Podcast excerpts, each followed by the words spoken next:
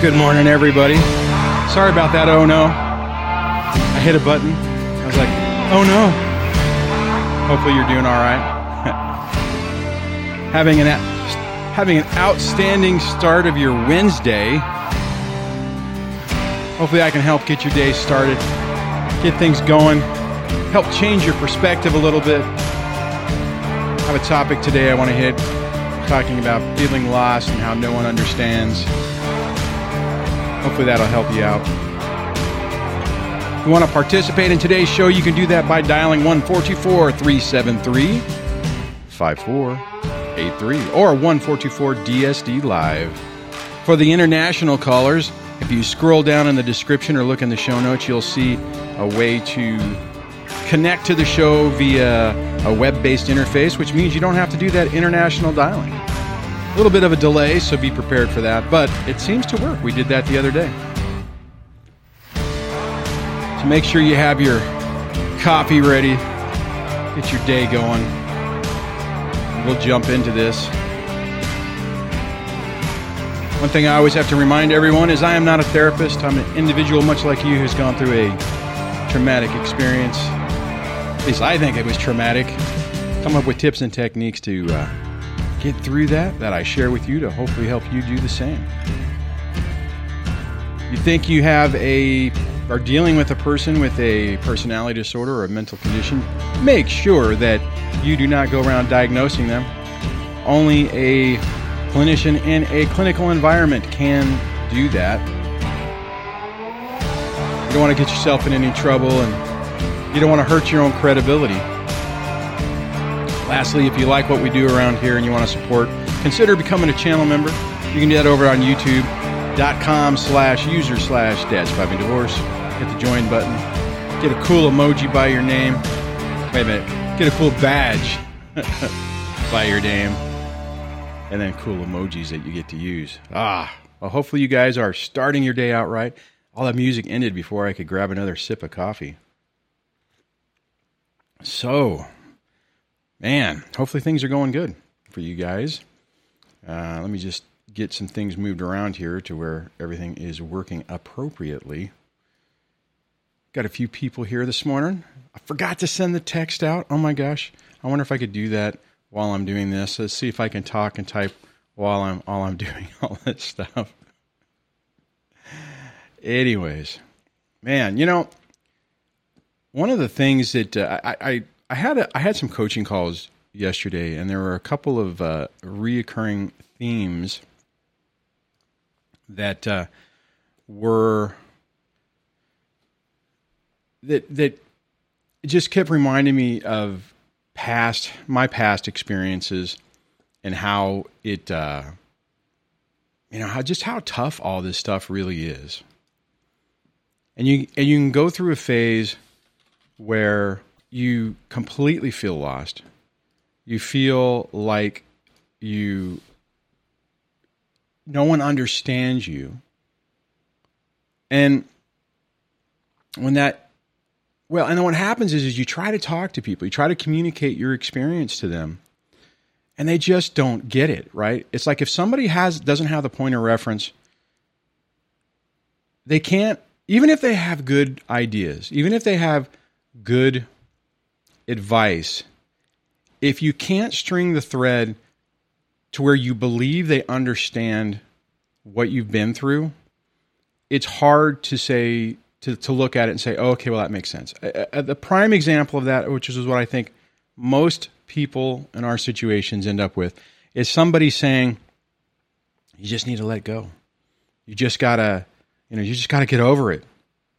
And you're sitting there dealing in this situation going, how am I supposed to get over it? How am I supposed to release this pain? Yeah, it's easy for you to say. It's easy for you to say, just get over it whenever everything is fine. Or maybe, if they have been through, they think they've been through a similar experience. But if you can't see the path from A to B, it's hard to believe. That was when I started this channel, that was kind of my focus, because I know when people would say stuff to me, oh, it's going to get, another one is, it'll get better. Time heals all wounds. Time heals all wounds. What the hell is that even supposed to mean? How is time going to make this pain that I'm feeling right now, today, better? You know, the betrayal of trust, the living the lie, the just all of it. And it makes it really hard when people say stuff like that, because it's like, you don't understand. You don't understand how I'm feeling or how you're feeling. They don't understand how you're feeling. They don't understand the pain. And the really frustrating part about it is you get, I'm trying to think how to say this. You get to the point where it just doesn't make sense. And it's like, it feels like platitudes, you know, well, just get up and smile and say a happy thought every day. And the really frustrating part about all this, at least for me now, is I can look at it and like, there's a lot of truth to it. But like, let's just take that last thing, you know, get up and think a happy thought. Cause I know I don't know if anyone said that specifically to me, but it falls in line, and it would be like, my whole world has been crushed. My future is destroyed. The plan of my future is gone. I wanted to grow old, sit on a rocking chair, look at a nice meadow, whatever, with my wife. All that's gone. I mean, effectively, the ability to even, you know, have the nice house looking at the meadow is gone. You're struggling, dealing with trying to repair the relationship with your kids. So how do you think a happy thought, right? Now, gratitude is a big part of that. And a lot of it is kind of like, if you think about it. So if I'm saying this and you're like, yeah, everything is a pile of garbage. Well, think about this show. I mean, one of the points about this show is to, like I say in the beginning, you know, start your day right, get things going, change your perspective, and hopefully get, you know, start, instead of your day starting out in the doldrums, maybe kind of kickstart it to where it starts better. And there's a lot of power to that. But again, the problem is when you're looking at it and you don't, or somebody is trying to talk to you and you don't feel like they have credibility and they've experienced it, it doesn't make a lot of, you don't put as much value in their advice or their words, because it's like, well, you don't get it. This can also be a problem, when you're dealing with professionals, because they can't necessarily, or at least they're not supposed to, you know, say, "Oh, I can relate to that. This is how my story relates to your story." That's not really the way that environment's supposed to work. So I even found myself sometimes when I would have conversations, even with my therapist, it's like, "Well, how do you get it? I mean, how do you know?" You know, so they have to be really, really creative to pull you down a path to help you understand. And that's how you know that they know. It's like, like what I was talking the other day, if you can go to a session and you walk out going, "Holy crap, that was really good. How did that happen?" Lyle says, "Time and Medicare heals all wounds." Love it. I got a super sticker. It says, it's the pear character giving a coffee. So thank you very much for that, Sarah. I appreciate it.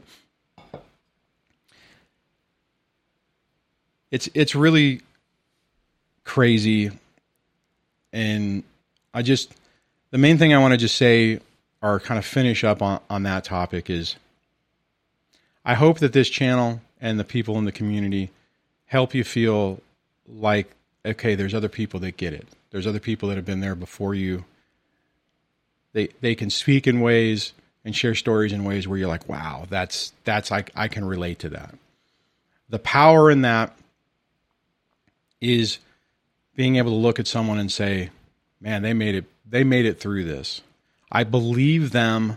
I believe their story, or I believe the pain of their story, and look at them now.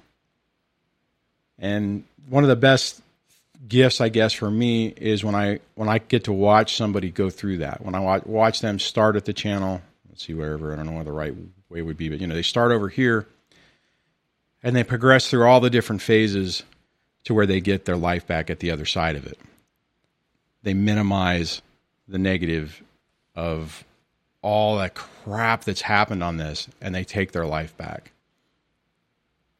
So it's really, you know, the last thing I just want to say, if you're really struggling with this, take the time to slow yourself down for a moment and say, okay, you need to make some changes. You need to do some stuff to help you succeed.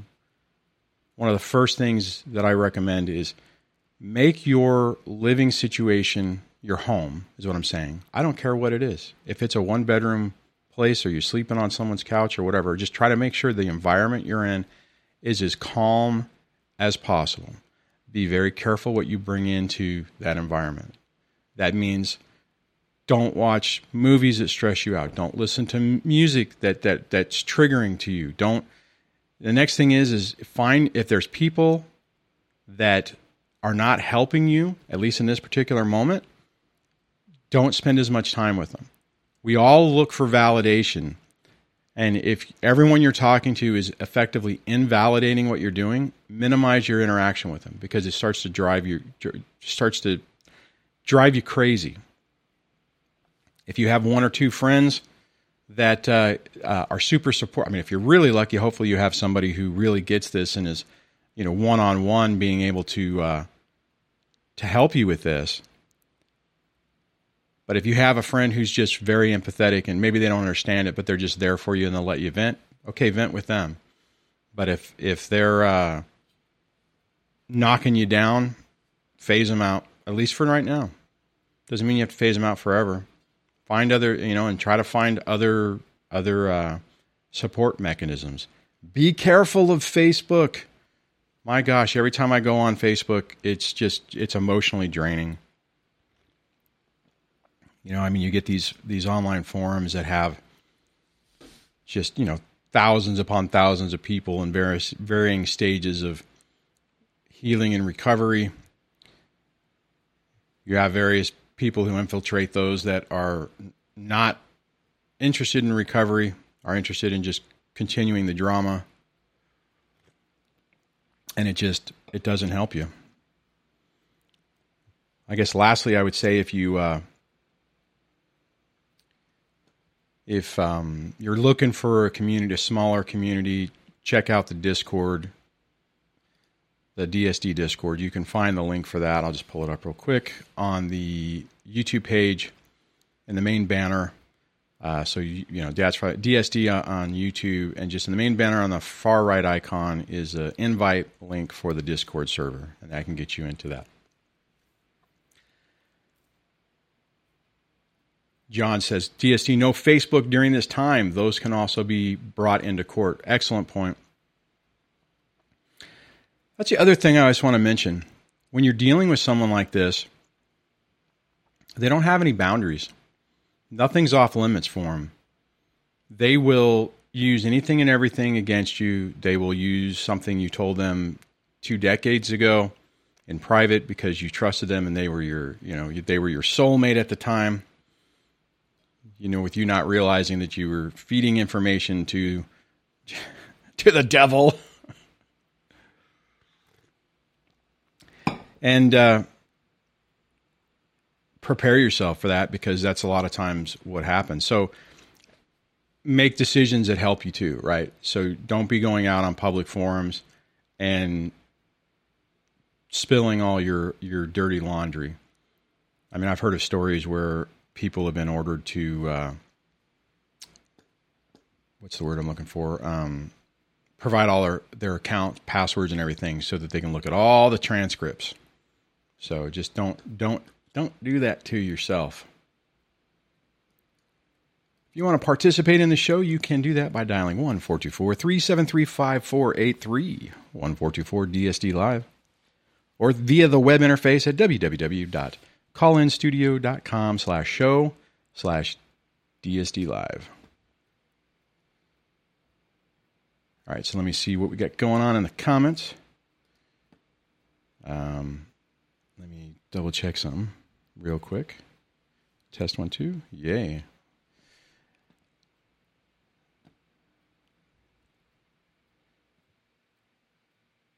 are like this, then we have to move forward so we don't stay in victim mode. I'm not sure what the comment was on that, but what I will say,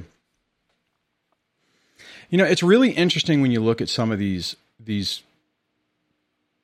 areas, even some of the channels. You know, it's like there are so many people who want to stay at that level, who want to stay in the victim mode, who want to stay in that. And I mean, and I get it for a bit, you know, I mean, whenever you realize that you are a victim of this, even if you it's validating to see other people who have stories like, you know, hey, this happened to me. And it's like, yeah, you know, you feel like you have that community. Kind of like what we were talking about at the top of the hour, where you feel lost and then you start finding people who have similar experiences. So you don't feel as lost and you don't feel as lonely. And there's a lot of power to that. It makes you feel like you're part of something and you're not this isolated person, you know, on an island in the middle of the Atlantic with nobody around. And then you realize that, wow, you know, there's a lot of people who have experienced it. I know my first introduction on this was a website blog when an author who, I think the book was called like When Love Was a Lie. And I was read that. I'm like, oh my God, this is my life. Holy crap. But what I found early on with that, or shortly after that, it's like everything was so negative. And I'm like, man, I don't like the energy, I guess for lack of a better word, I don't like the energy surrounding that. So I was looking for something different to help me get out of that mode. So maybe we still have a caller.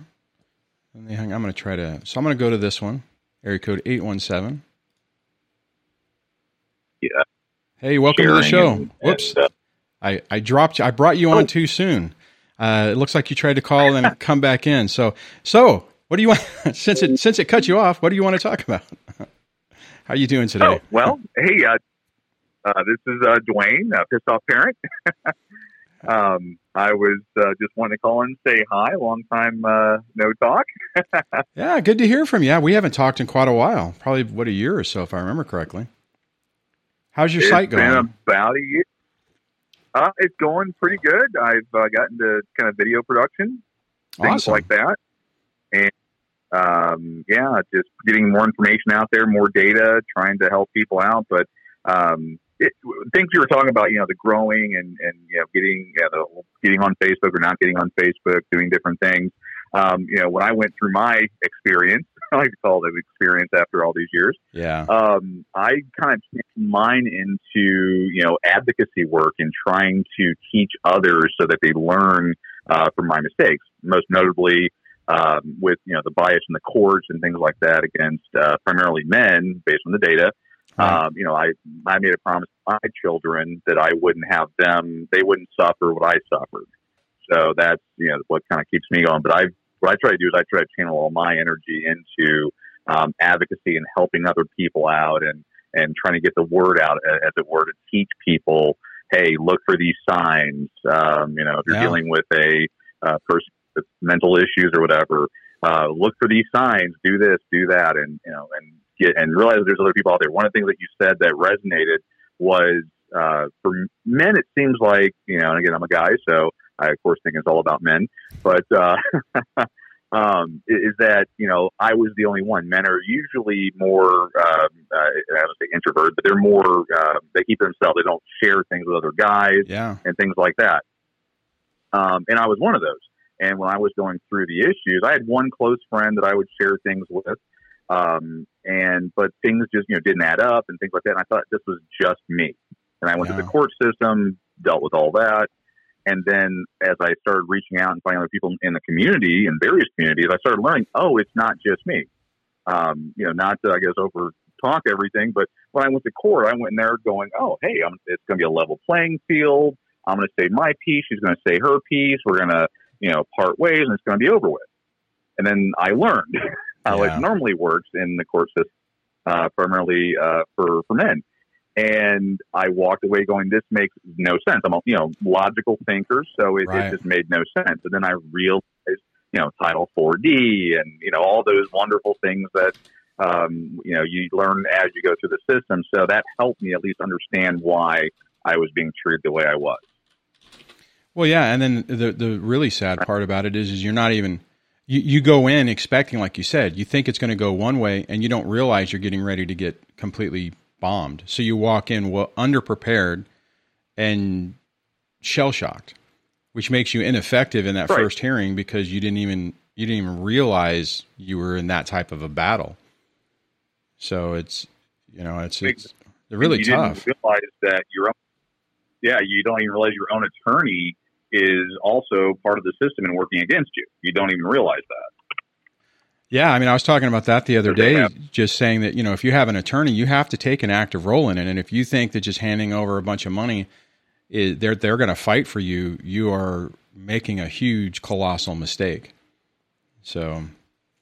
Oh, exactly. And how the game's played, that the decision is usually made before you've even walked in there. I mean, I'm learning that the law firms give money to the judges through their campaigns, and that helps sway things. That's how you ensure you get a good outcome, is find out who is the biggest donor, things like that in the back room deals and all that. It sounds like a conspiracy theory until you start really undoing the data. Then, of course, I talk a lot about Title IV-D and, the way child support is the way it is. Learning that, Title IV-D, those incentives and everything is why child support orders are done the way they are and all those different things and how the states keep their money. How it's a welfare recovery program. Yeah. Yeah. So, hey, on that, so how, if people want to find out more of the stuff of what you're doing, where do they need to point their browser to get some more info? Oh, I'm, my website, is, pissedoffparent.com, pissedoffparent.com. I have a YouTube channel as well. Information there, and I have links obviously to other, equal shared parenting. I'm, try to be an equal shared parent advocate, for, ready, willing, and fit and able parents. Right. I've been doing that for 6-7 years now. And then, just, other things there. And yeah, if anyone wants to learn more, about, Title IV-D, I actually have a cartoon that I put together, that explains it. Just hit my site and of course hit your site and, that's good information out there. Well, thanks, man. Thanks for calling and sharing with that. It was good chatting with you. It's, just so before you go, Dwayne and I have been talking for a few years and coordinating some stuff, and he helped get some stuff going with the shared parenting stuff. Or with Mark to kind of enlighten me on some of those things. So it was really good. It was really good hearing from you, man. And thanks for supporting the show. I really appreciate it. Well, thank you for everything you're doing. So, you know what? He brought up a point that I've been wanting to hit for a while. And that's this notion where people say, whoever files first has an advantage. And then you'll hear other people say, well, it doesn't matter. Well, but I want to dive into that because there's a nuance to it that I think that, to be honest, I didn't even really get until a couple of weeks ago where it really clicked the difference. And I've talked around it, or I've talked a little bit about it, but it didn't really click. And what I'm talking about is if both of you decide you're getting a divorce and everything is starting at the same time, then really doesn't matter. I mean, technically I filed. Did it give me an advantage? Probably not. What people mean when they say whoever files first has the advantage, it's the part that says they've been planning this for a really long time. So the advantage is the person who says, you know what, I'm getting a divorce in a year and I'm going to pretend that everything is fine and I'm going to get everything lined up. I'm going to I'm going, you know, with what Dwayne was even talking about with just finding the different attorneys, you know, so you get to research the right attorney on your own time. You get to interview different attorneys. And if you're really evil, what you do is you'll do a paid interview with every one of the good attorneys in your area. So now there's a conflict of interest to where your ex can't even hire them. If your ex goes in later and says, "Hey, you know, I heard you're really good." And it's like, "Oh, okay. Yeah. Oh, you know, you're Miss Dwayne's ex. Oh, I'm sorry. I've had a consult, so I'm privy to parts of your case. So you can't hire me. It's a conflict of interest." So what happens is that person lines everything up. They get all their documentation in order. They get all their stuff. They have all the time in the world because the other person doesn't even know it's getting ready to happen. They get everything lined up, and then bam, you get served one day. You don't even know. You get kicked out of your house potentially. You have 10 to 30 days, depending on where you're at, to respond. You're completely blindsided because your entire world has been ripped upside down. In an instant, you're trying to scramble to find an attorney. If they're really vicious, they've seized all the assets and funds, so you don't have access to, you know, they've already paid for their attorney. They've already paid all the money that's joint money to set themselves up. And then you're scrambling, trying to basically come up with a case to defend it in a really short amount of time. That's where filing first is better. It's kind of evil what I just went through, right? I mean, what I just was talking about, the fact that someone would say, you know what, I'm done, but I'm not ready to be done, so I'm going to play everything out and set it up to where I have the best possibility for success. I mean, hell, I can look at it, excuse me, I can look at it now. Had I done that, I mean, what would I have done? I would have got all my documentation lined up. I would have put the kids in daycare, so there was, you know, none of this full-time mom thing. Would have tried to force her to get at least some type of job to set that precedence. I mean, obviously, I didn't do any of that stuff. And the problem is, the problem is for the person that's a target on it. It's easy to say that. It's easy for me to say that now, but at the time, I was still invested in the relationship. I hadn't given up on it yet. I was trying to make it work. So doing active planning for the destruction of it wasn't what I was thinking about. And my guess is, as most of you out there, that's not what you're thinking about either. I mean, with what Dwayne was talking about on his site, I mean, it's important, and I've talked about this before, it's important to understand what's going on. It's important to understand the rules so that you can better prepare yourself. And I'm not trying to throw out that scenario. And I know, as I was saying that whole spiel just there, that it can feel, I mean, if you're experiencing that, it's going to be triggering. It's going to be like, yeah, that's exactly what happened. And I mean, that didn't necessarily happen in my case. There was a period of time where the ex was, you know, back when we were still married and still had, you know, find your phone on your phone and everything.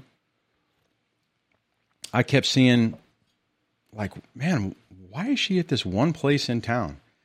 And then a few weeks later, when I was able to go over there and drive by there, it was an attorney's place. So she was spending days at an attorney's office getting everything prepared. So, and so when I walked into court, you know, it was like, here's a new declaration. You know, you're a scumbag. You know, and it was like, luckily I was prepared for that mentally. So that's where they kind of get you, is when you're not. You're like, okay, we're going to work this out. It'll be amicable. Everything will be all right. It's not great, but we'll work it out. And then you're sitting there in the moment with the spotlight on you, and they just dump a whole extra bunch of stuff on you. It's really important how you react in that moment. Instead of freaking out, I'm like, everything that in there is BS. If what she's saying is true, I will lose my tickets that have been punched will no longer be punched for my job, and I will not be able to provide for my family. So this is all BS. Anyways.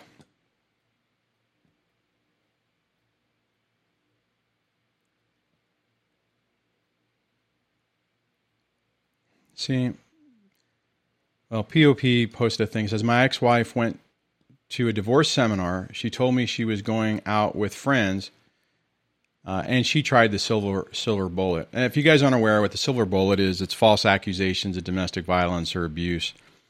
It's what they typically use to remove you from the situation.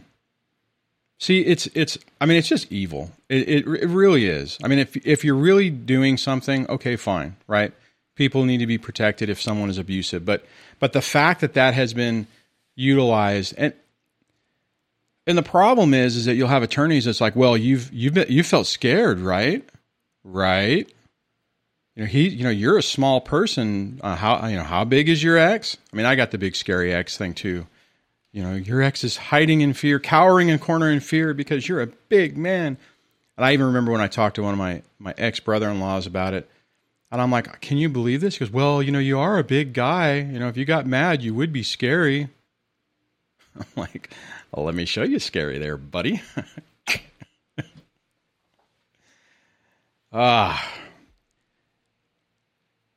But, you know, they utilize that to orchestrate a situation to where you're removed from the situation. You can't contact them. You can't contact your kids. It forces, you know, effectively 100% custody to them with 0% to you. It provides them a huge tactical advantage in court. You know, then you're just, instead of saying, oh, well, we had 50-50 before, or, you know, we had this visitation. Now you're trying to claw back any time you can get. It's just, you know, I mean, it's really indicative of, I mean, people who do that falsely, garbage human. It's just, okay, let me clarify. And this is where this gets really, really tough, is because it's really difficult to know what's legit and what's not. But people who are, that is serious, because it's out there, right? I mean, it's serious. Both men and women get physically abused by their partner. And it's real. But when somebody takes something and they use it just for a tactical advantage, and people will admit to it later, it's horrible. I do want to highlight for a moment that POP just became a channel member. So thanks for supporting the channel. Appreciate it. So, man, I hope that is not... I feel like this show is taking a left turn. I felt like we were heading on a positive route, and it just kind of went... So if you want to participate in the show, you can do that by dialing 1-424-373-5483, 1-424-DSD live, or if you're out international, just scroll down and you can connect via web interface on your phone or desktop to participate in the show. So...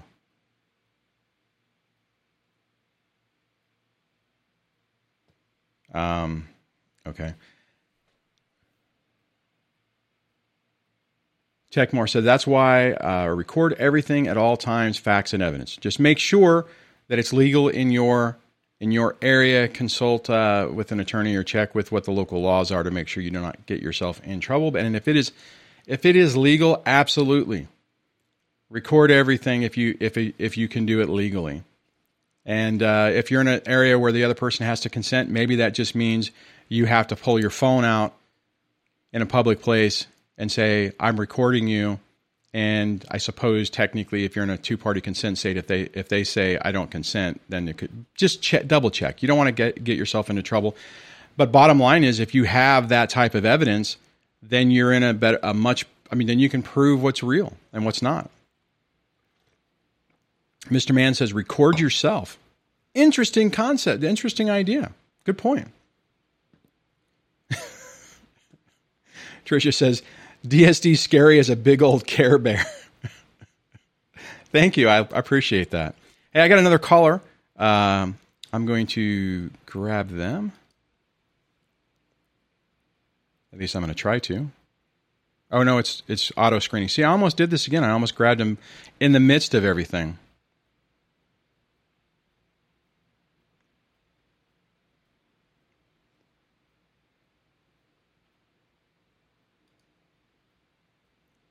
All right, let me grab you. Hello, and welcome to the show. Hey, Dwayne, it's Lyle. Hey, Lyle, I just have to say something real quick. The auto screening completely blew what you said. It says, "Hi, it's Mom. I want to." I'm like, "What the world?" So sorry about that, Lyle. Hey, how's it going this morning? Okay. You know, we've hit upon these points several times in the past, but that silver bullet was waiting there with my name on it, and more than once. Yeah. And I have to say, because you know that my ex said in court said I threatened to kill her and my daughter, you know, and got away with it. Oh, yeah. And I think that misusing the order of protection, misusing it and lying about it, has to be the most distasteful, disgusting, and immoral thing I can think of. That absolutely. In this whole process.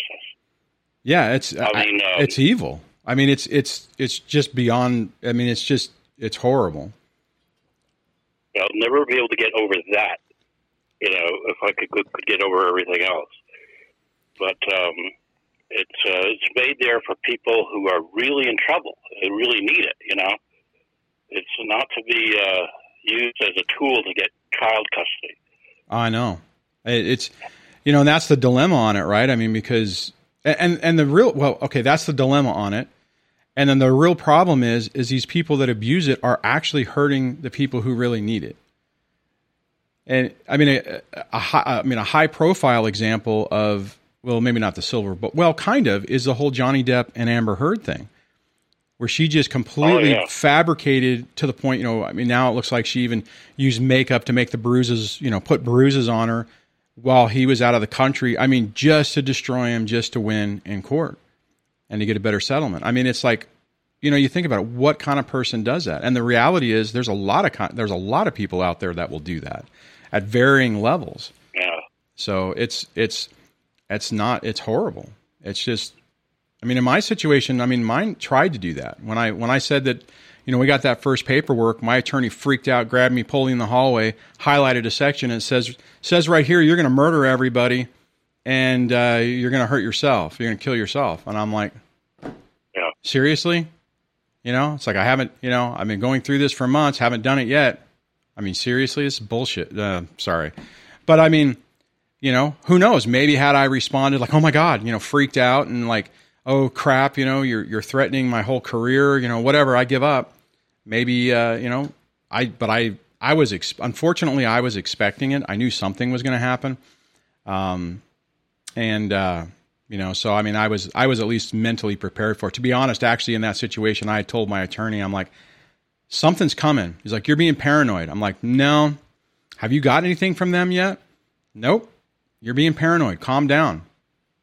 And I was kind of frustrated whenever, you know, he freaked out, you know, his drives up, sits down the other attorney, she hands him a piece of paper. The first recess, he's freaking out going, oh my God, she just handed me this. I'm like, I didn't say I told you so, but I'm, you know, but fortunately I was expecting it. So I wasn't completely blindsided by it, but I'm sorry you went through that, Lyle. It's just, it's horrible. It's freaking ruthless and it's just cruel.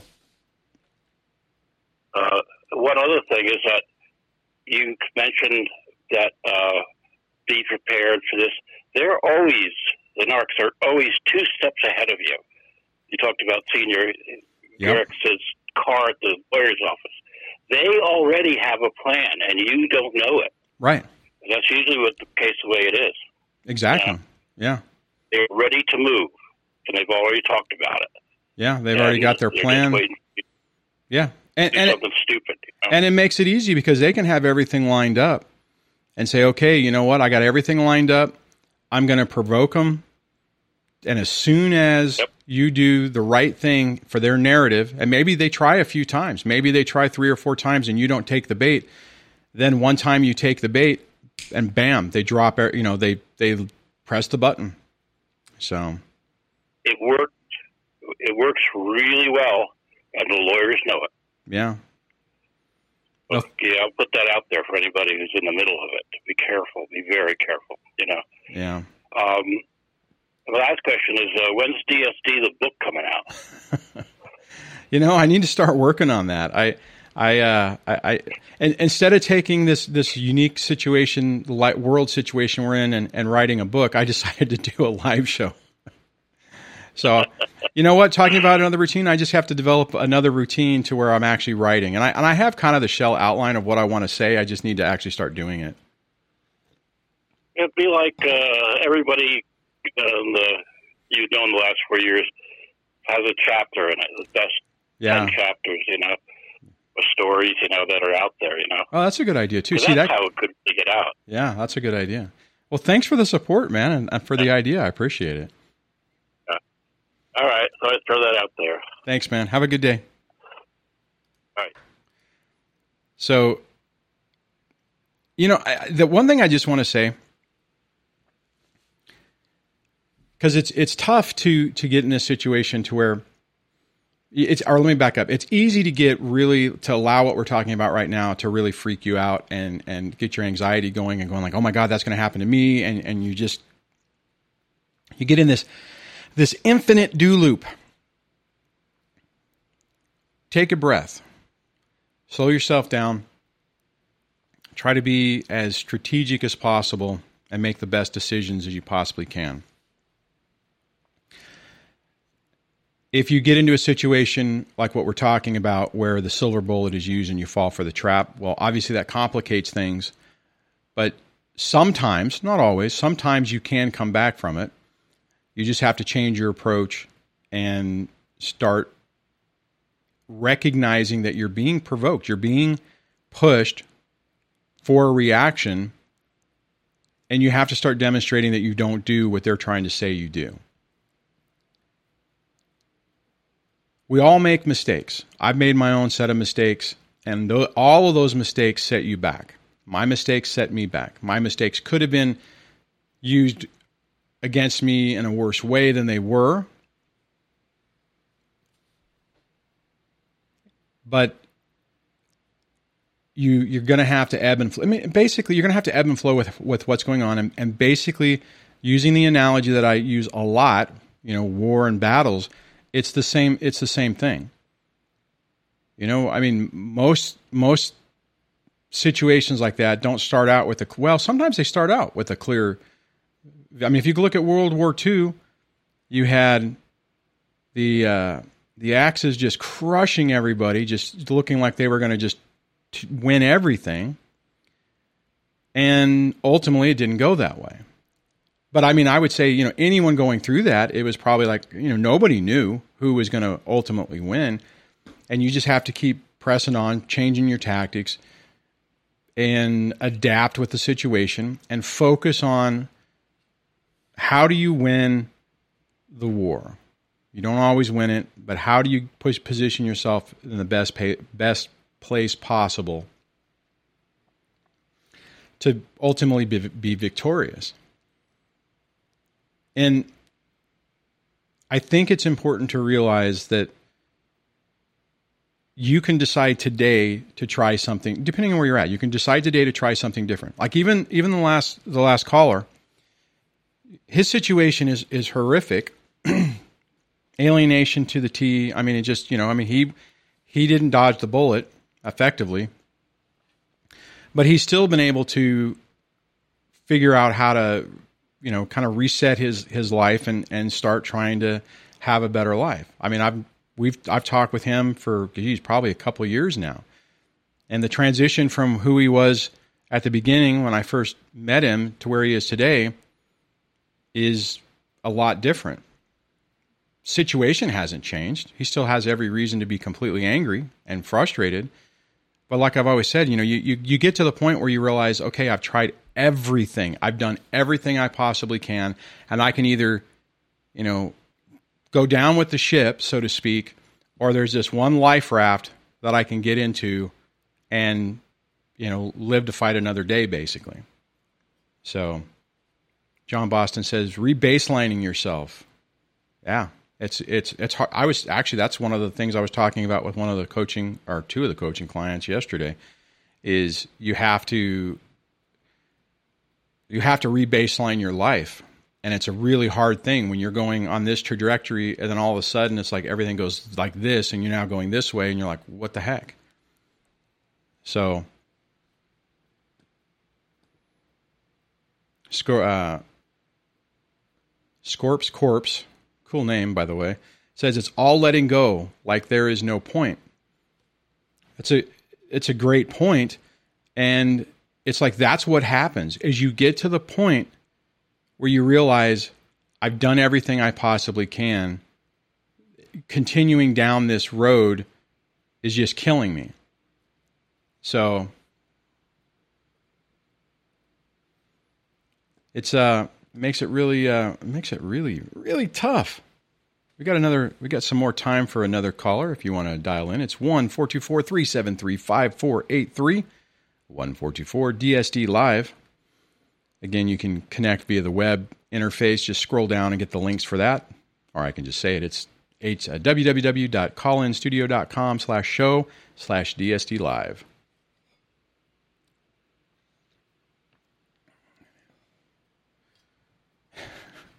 I guess this is a self-promotion on my thing. It says, I've been following DSD for almost 2 years now. My life is so much better because of it. Well, thank you for saying that. And again, what I just want to say is it's very, I don't know what the word is, humbling, gratifying. I don't know what the right word is, but to see the transition in people, to see the pain and to see them get to a point to where they're not that person anymore. I thought I was going to be stuck that person forever. And, I've said this before, but the successes that I've had emotionally, I would have never in a million years thought that I would be at this point. I honestly felt that I would be, I might as well, had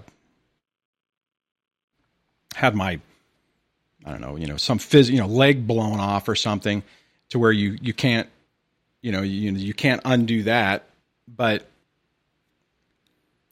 that I would always have those phantom pains and stuff. And the one nice thing, or the one potential positive, I think in our situations is we can heal a lot of that. So are you going to be the same person you were before? No.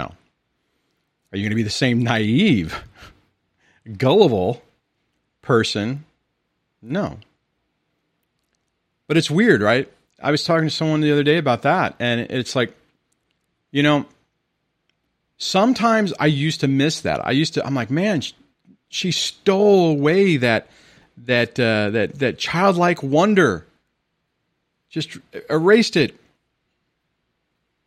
But the reality is, of what I've come to realize, is it's so much better to have genuine, real relationships. Genuine, real communication. That's the key. Not fake.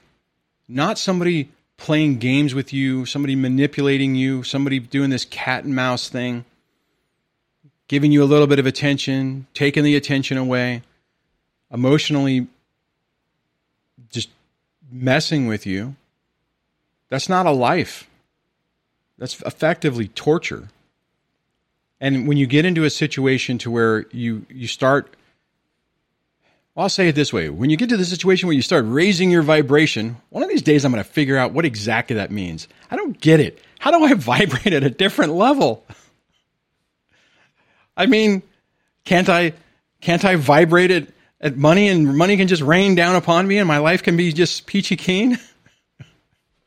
Sorry, I apologize, but that's one of those things I'm like, I get it, right? I mean, everything, you hear about it, and it's like, yeah, everything vibrates. I guess there's scientific proof that shows that, but it's like, it's just weird. I digress. But what I mean is that you just kind of raise your state, your where you're at, and then it's like, what's weird is it does draw different stuff to you. For most of my life, I would draw in people who were just as damaged as me. and I would push away people that would potentially raise me up because I didn't feel like I deserved it. I didn't, I didn't like consciously know that, but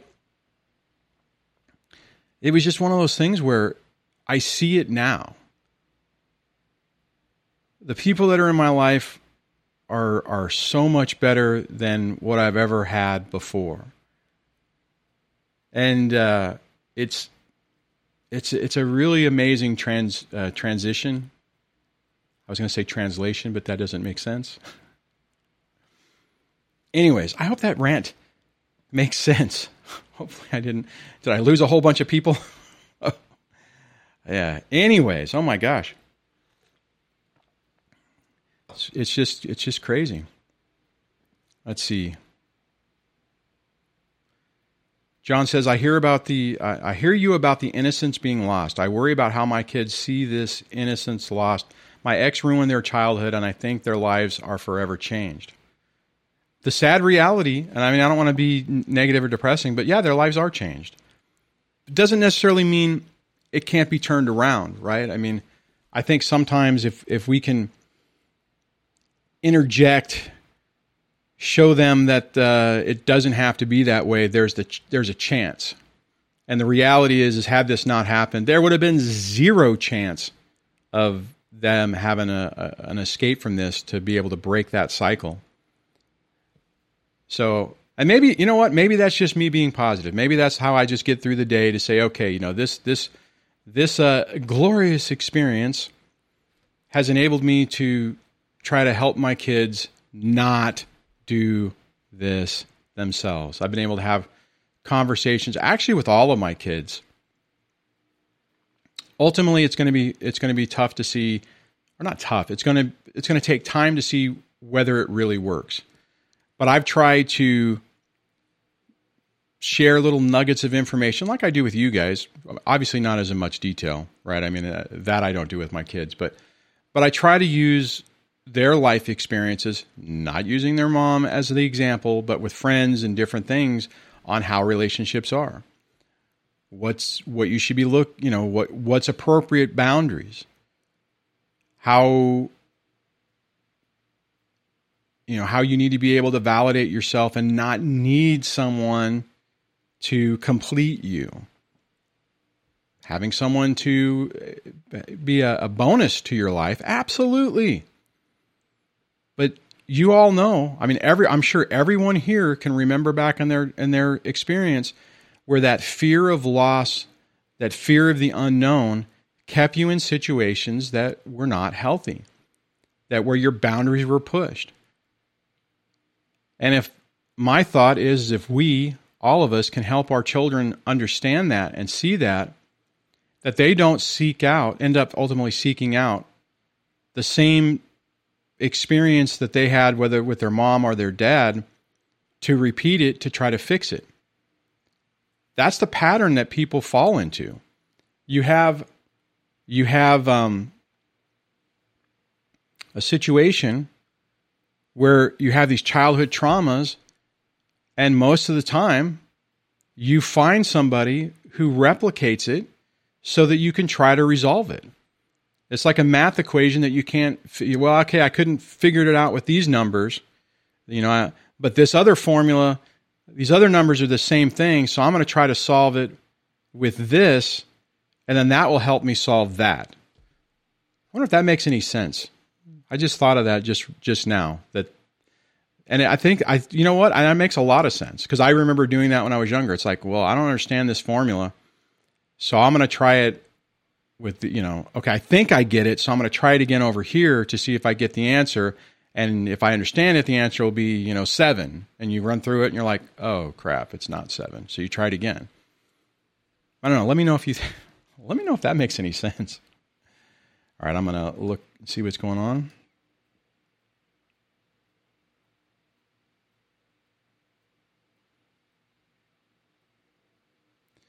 So let me see if I can find this. Where? Oh, wait a minute.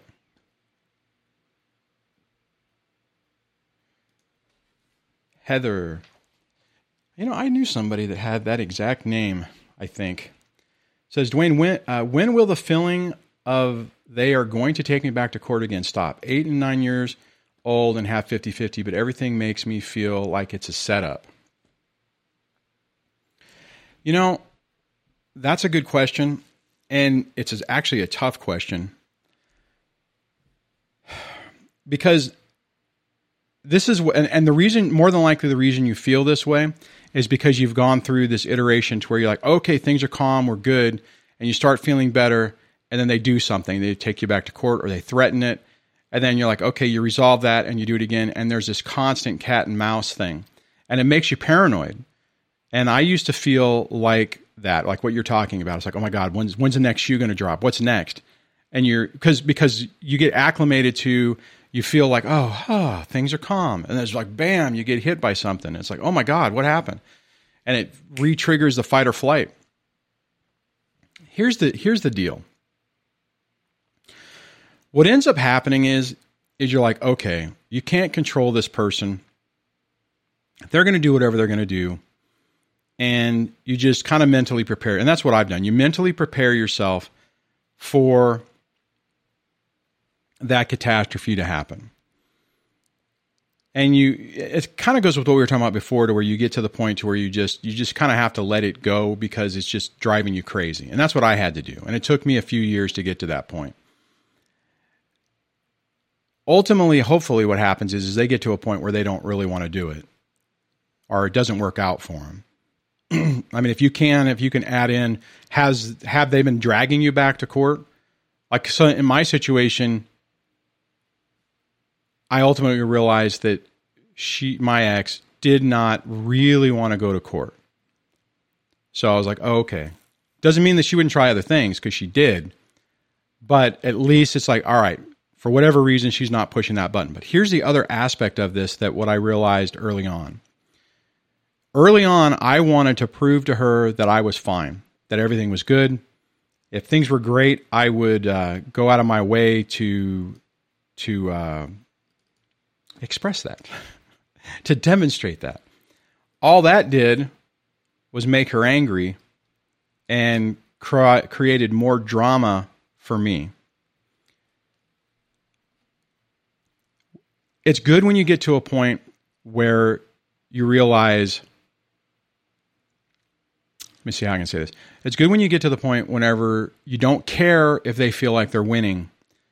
And like in my situation, I've said this before, I'm like, you know what? I don't care. If she thinks that she's broke me and I'm a disgruntled, angry, bitter ex that just can't let it go, and that gives her enough supply to leave me alone, great. You know? It's like, again, it's like, what is my long-term goal? My long-term goal is for peace, serenity in my life, and the reduction of chaos. So on that, we are running out of time. Let me see if there is a follow-up to that. No, I don't see that.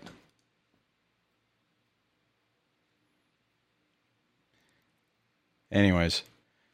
You know, it's amazing how much they really mess with us.